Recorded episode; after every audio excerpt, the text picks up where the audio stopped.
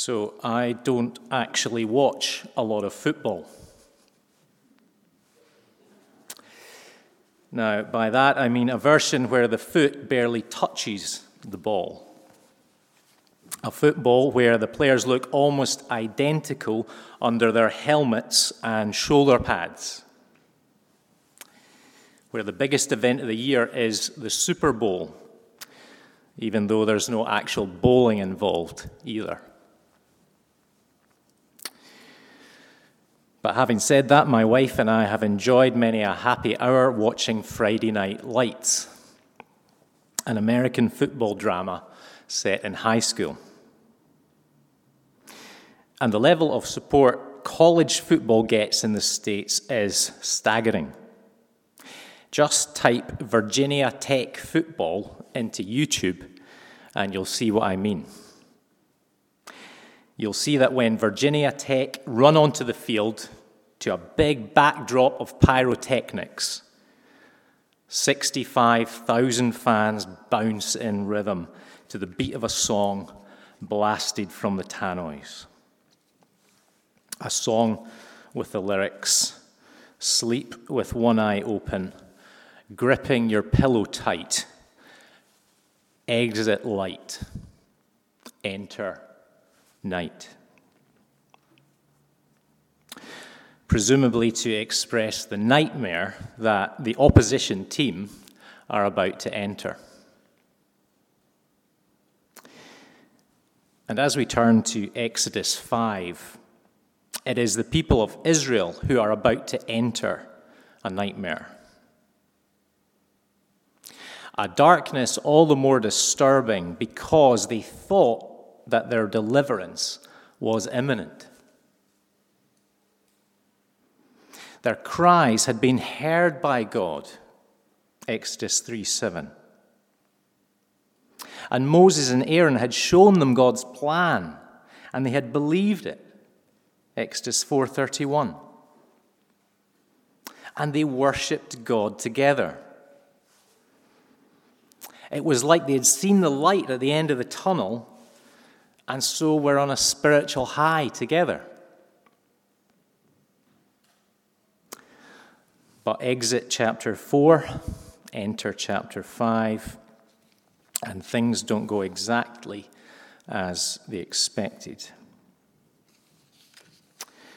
So here we are, here we are with Moses' message.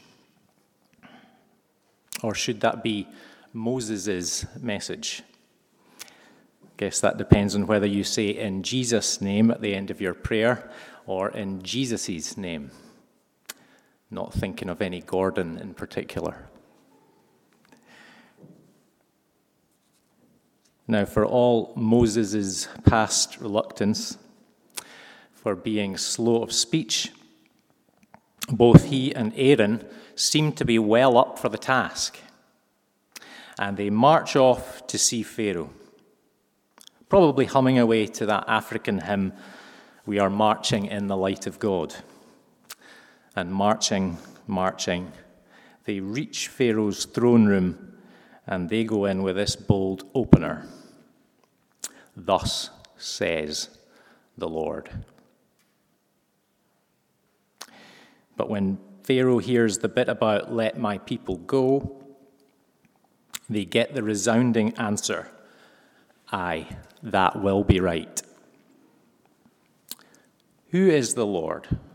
says Pharaoh.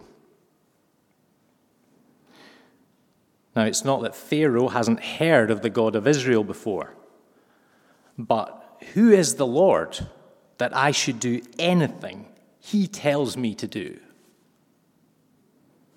He doesn't believe there are any consequences for turning down the Lord's request. And all around us today, plenty of people have heard about God and Jesus. I mean, they take their names often enough in vain to prove that. But the fact is that Jesus just isn't rated or taken seriously by people. It's that God isn't really real. He's just an imaginary man in the sky, as I saw him described on social media recently. Who is God? Who is Jesus Christ? That I should take them seriously. To tell me what to do. To tell me I need a Savior.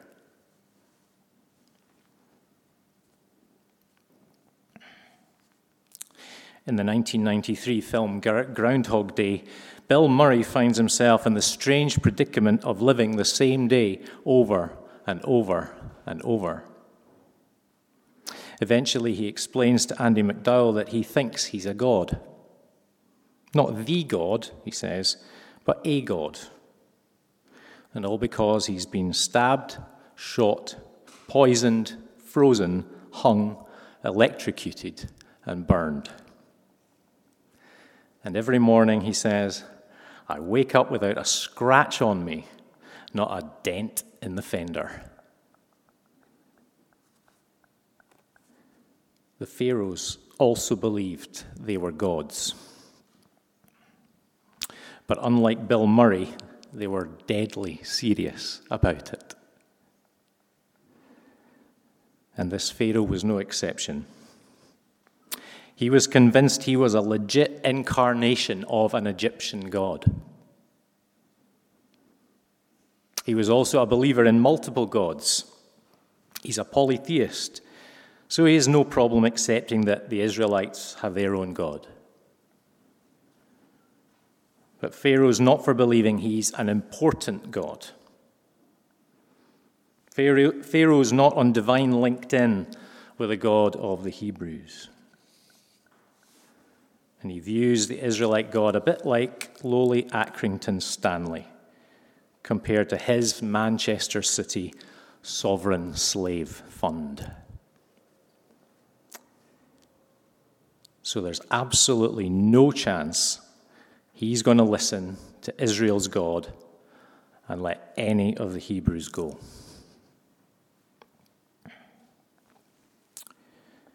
So Pharaoh thought he was a god. Bill Murray thought he was a god. And yet, when we try to control and manipulate our little universe, we behave like we are gods too. When we want to do whatever we want with people for our own ends.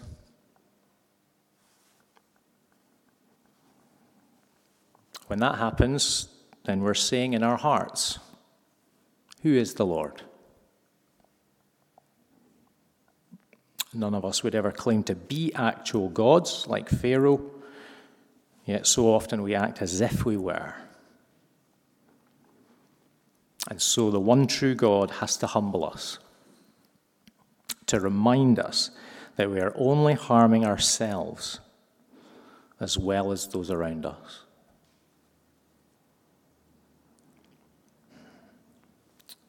But what's a little surprising about the request in verses 1 and 3 is that it doesn't sound like Pharaoh needs to let people, God's people go forever. It sounds more like a parole request. Please let us go a three days journey into the wilderness that we may sacrifice to the Lord our God. Have you ever read that and thought, is that not a wee bit disingenuous? Is that request entirely truthful? Because the plan of God was always full release. And yet, there is no deceit involved here. The request is for worship of the one true God. And at the very minimum, that meant going into the desert for three days to celebrate. Because worship is always the point of redemption and freedom. So the request is more of a little poke at Pharaoh, a gentle test to see how he would respond. And if he was even half reasonable or willing to listen, it could then have been clarified that this was just a sneak peek trailer of what would eventually take place, of what the Lord's director's cut would be. But Pharaoh's not interested in the trailer, and so he doesn't need to know any more than that for now. But in response, we see Pharaoh's flex. And Pharaoh cranks up the pressure on the Israelites for good oppressors' measure. To smash the hopes of the people and put them off the leadership of Moses and Aaron so that they'll pay no attention to lies. Verse 9. Pharaoh calls the word of God lies, just like our culture does today. While in fact God's word remains the only thing in this world that doesn't contain any.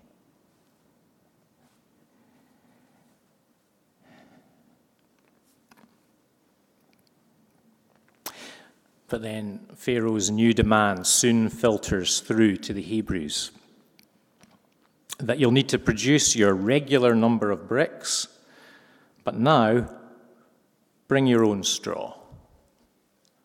A nasty little twist on bring your own bottle. BYOB. Same quota of bricks, but BYOS. Bring your own stubble. And so, not only was it impossible to get the quantity of straw from the fields post harvest, it was impossible to get the quality of straw from the fields as well. Because what is, le- what is left behind is just inferior old stubble. Straw was required to let the water come out of the clay bricks evenly so, good, strong bricks need good quality straw. And without the quality straw, the bricks were far more likely to crack. So, of course, they couldn't make the same number of bricks as before. And they would have had twice as many broken bricks now as well.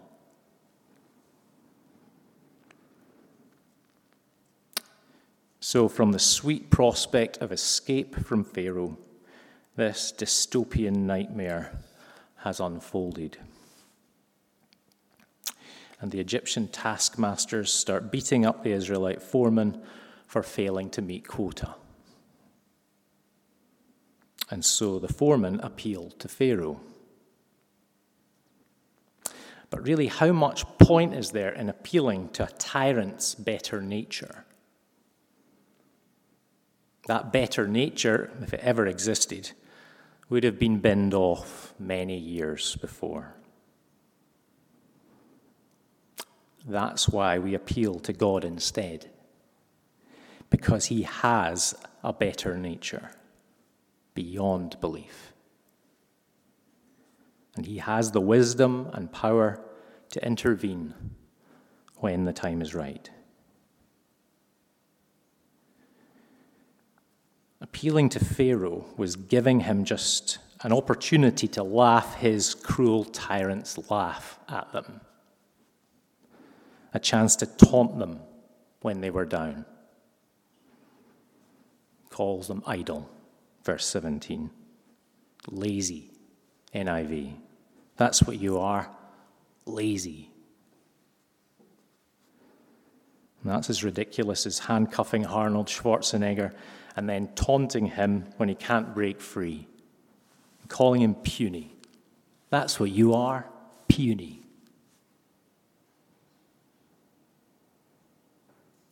Pharaoh's mockery was also designed to demoralize them so that they would point the finger at Moses and Aaron, blame them for making their lives infinitely worse. And so, just like that, those opinion polls plummet on Moses and Aaron's leadership. And hashtag Moses out begins to trend on Twitter. Hashtag not my president, and so on. And so, when the deflated foremen bump into Moses and Aaron in verse 20, they unload on them with both barrels. And they say, The Lord look on you and judge, because you have made us stink in the sight of Pharaoh and his servants, and have put a sword in their hand to kill us. Verse 21. And all this when Moses and Aaron had been waiting outside for them in order to be supportive.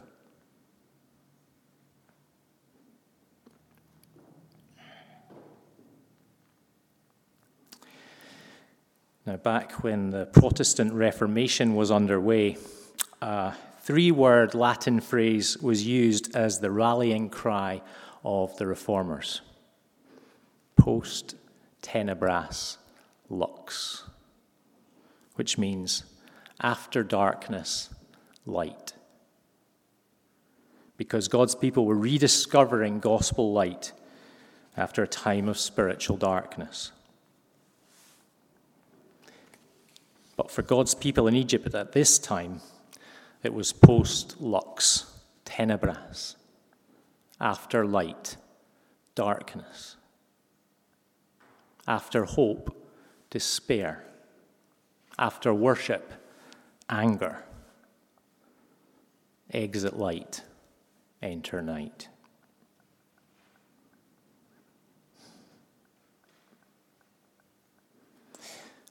Have you ever felt you were in Exodus 5, as it were? Ever felt so down in your Christian walk that you felt you didn't want to come to church at all? so down that you felt nothing to be joyful about when you were in church? Ever faked the emotion just to fit in? But deep down, you thought God must be sick to his stomach with you and had turned his back on you, as it were.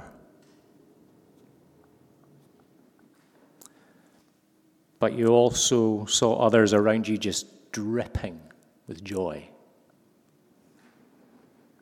And while you're glad for them, it almost makes it worse because you wonder if you'll feel anything like that ever again.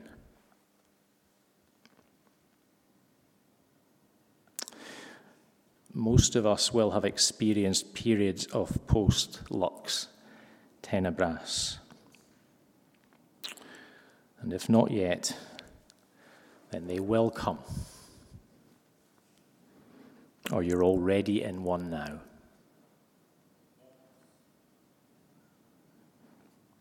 And so we have Moses' misery, verse 22. Then Moses turned to the Lord and said, O Lord, why have you done evil to this people? Why did you ever send me? For since I came to Pharaoh to speak in your name, he has done evil to this people, and you have not delivered your people at all.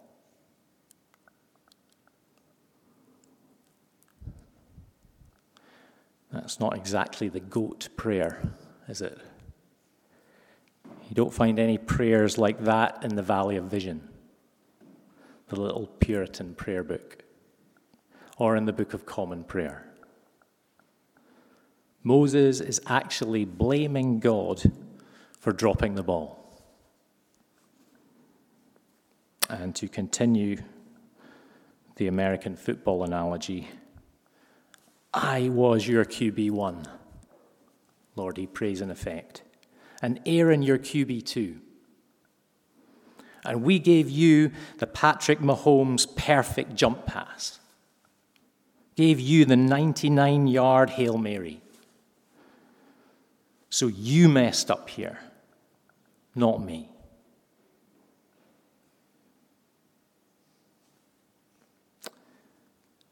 But Moses has selective memory problems. Because God told him in chapter 3, verse 19, that it would not go well with Pharaoh.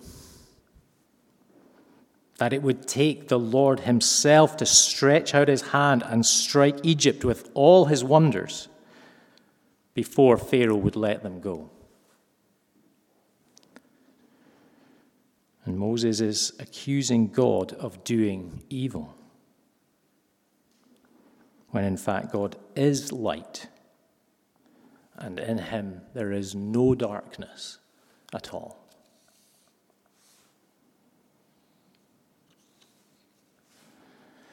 So, this is hardly a model prayer, but the Bible often records people at their lowest ebb, their least spiritual ebb.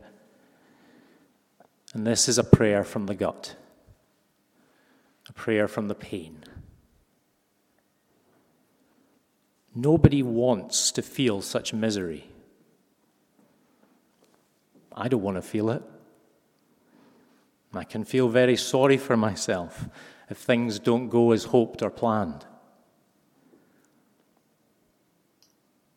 But clearly, in God's economy, He has used those times to soften my heart for a time and for a season. And in Exodus 4:21 God promised to harden Pharaoh's heart to draw out the evil that was already in Pharaoh's heart. And by then removing Pharaoh's power to bring about a, gr- a yet greater salvation And through it all, God was also committed to softening Moses' heart. Moses' heart wasn't so compassionate to his brothers and sisters in their misery back in chapter 4:13. Send someone else, he said. But now his heart is changing since he's experienced such disappointment and evil up close. Now Moses has been brought to a point where he feels something of the compassion that God has for his people. God's never ceasing, round the clock compassion for his flock.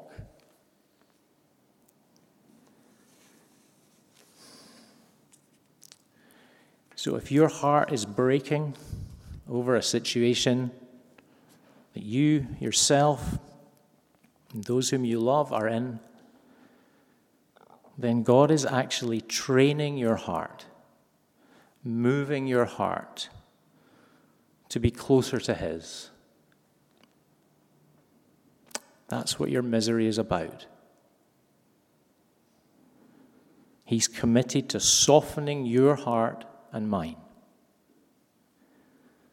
And although it's painful, afterwards it achieves a joy and gratitude that could not be produced without it.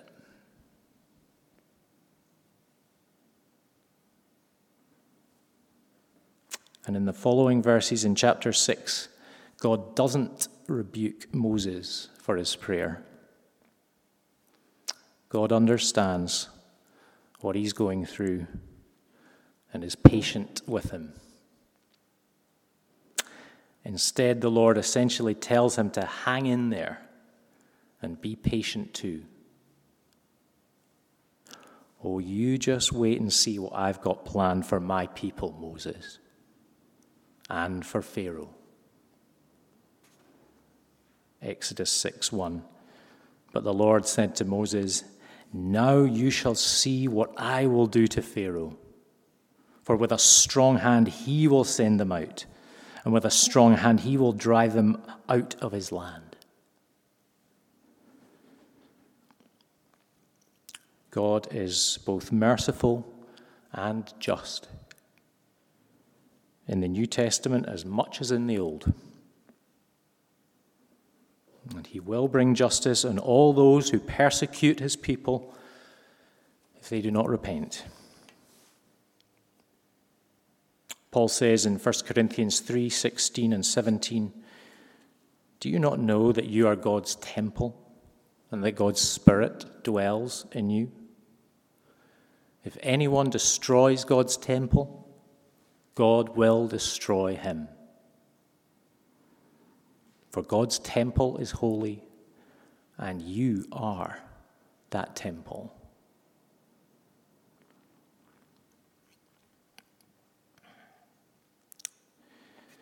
And while God's people experienced tenebras in Egypt, very soon it would be Egypt's turn to exit light, enter night. Anyone remember what the ninth plague was? Darkness. Literal darkness.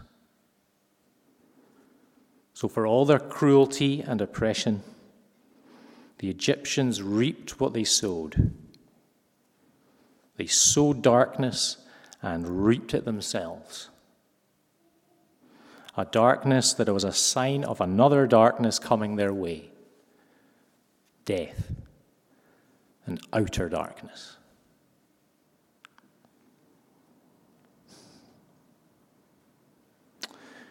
Yet, whatever kind of darkness may be engulfing you, if you have faith in Christ, even though I walk through the valley of the shadow of death, that darkest of valleys, I will fear no evil, for you are with me, says the psalmist.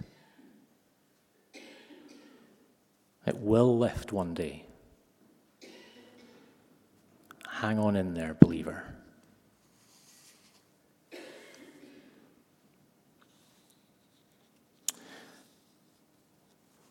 Corrie ten Boom was no stranger to darkness. The type that Nazi oppression brought to the Netherlands in World War II. And when it was discovered that she was protecting Jews in her home, she was arrested along with her family. And she ended up being sent to Ravensbrück concentration camp. and there she had to watch her sister die. But despite all that, her faith survived. And she helped bring many other prisoners to faith in Christ before she herself was released from Ravensbrück, as it later turned out, due to a technical sorry, clerical error. And she wrote this When a train goes through a tunnel and it gets dark, you don't throw away the ticket and jump off. You sit still and trust the engineer.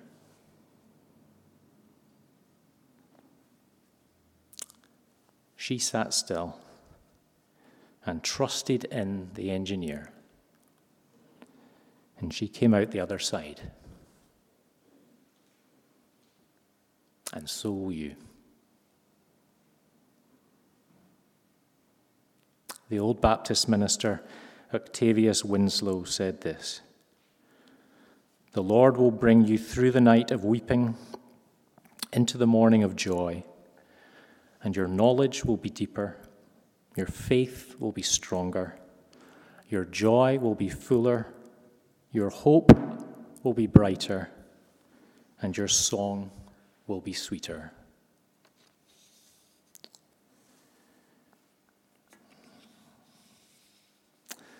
And as we come as God's people to Grace Church every Sunday, it is to step into the light of His presence together the light of his compassionate love together and to point each other to the true light of the world. The true light who gives light to everyone. And we remind ourselves, as it says in 1 John 2 8, that the darkness is passing away and the true light is already shining. The light of the world will finally remove the darkness upon his return forever.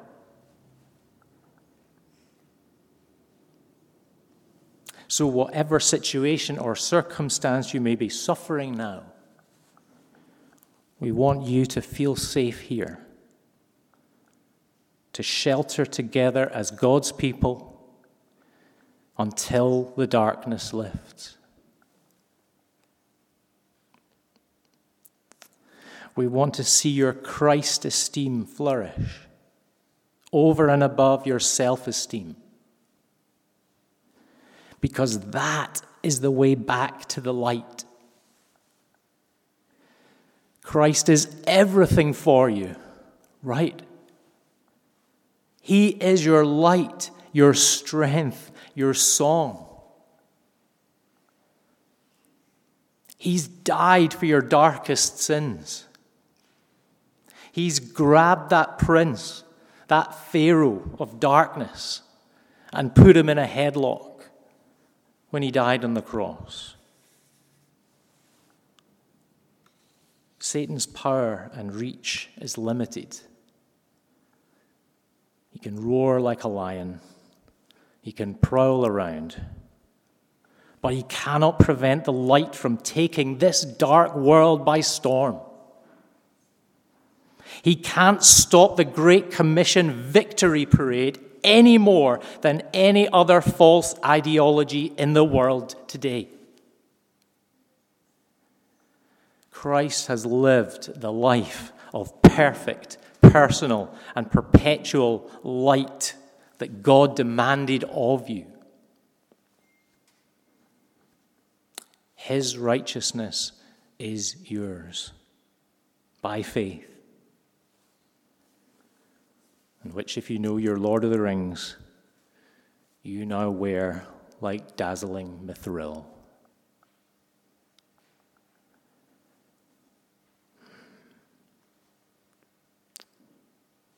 So, even in your darkest moments, your dark nights of the soul, that robe of righteousness has not slipped off. The Father does not do gift receipts on his Son's righteousness.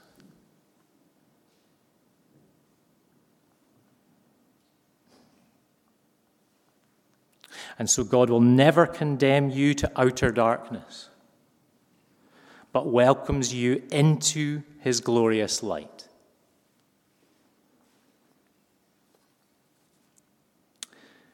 And so don't be discouraged by your weakness and your indwelling sin, which can feel like slavery sometimes. Look to Christ, who is your life. We battle our sin by running to the light. And there, Christ's power is made perfect in weakness.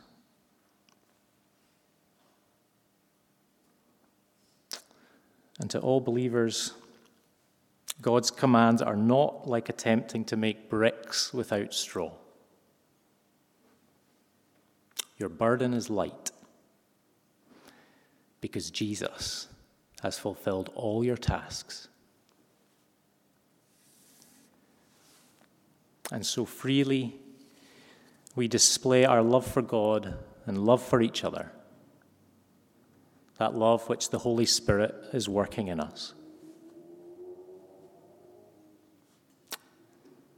And finally, Jesus' prayers for you are perfect too. So yours don't have to be. Moses was a frail and sinful mediator for God's people. but one greater than Moses is here.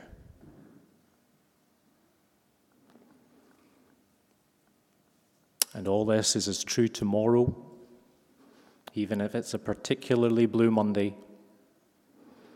as it is on any given Sunday. Jesus Christ is the same yesterday, today, and forever.